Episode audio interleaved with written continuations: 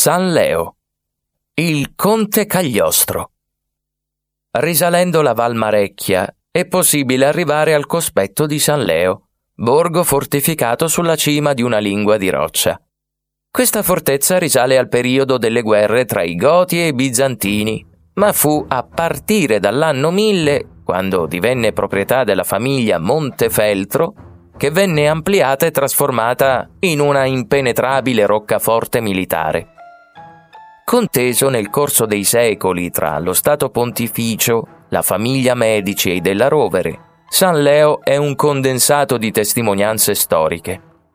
Tra le sue mura è possibile ammirare importanti monumenti come il Duomo, famoso per poggiare direttamente sulla roccia, Palazzo della Rovere e il Palazzo Mediceo che ospita un museo di arte sacra.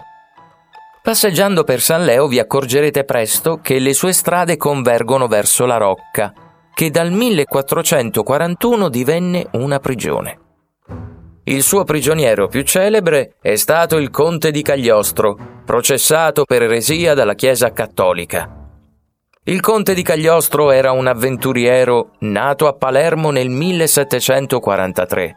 Fin da giovane fu attratto dallo studio dell'alchimia e dell'ipnotismo e appena ne fu in grado si trasferì a Roma dove studiò queste materie occulte.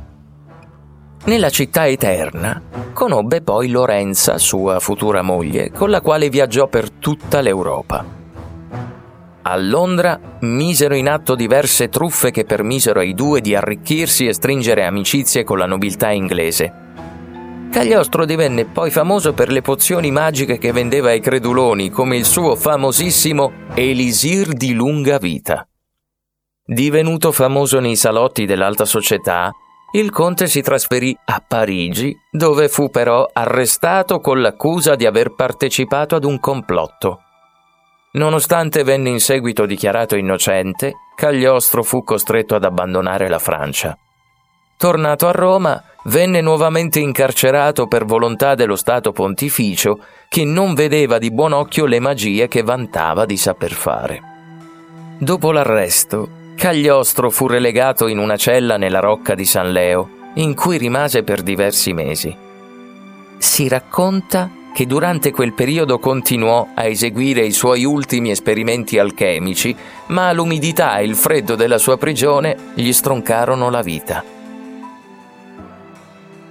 La leggenda narra che il suo spirito aleggi ancora tra le mura di San Leo alla ricerca di un modo per portare a termine i suoi studi.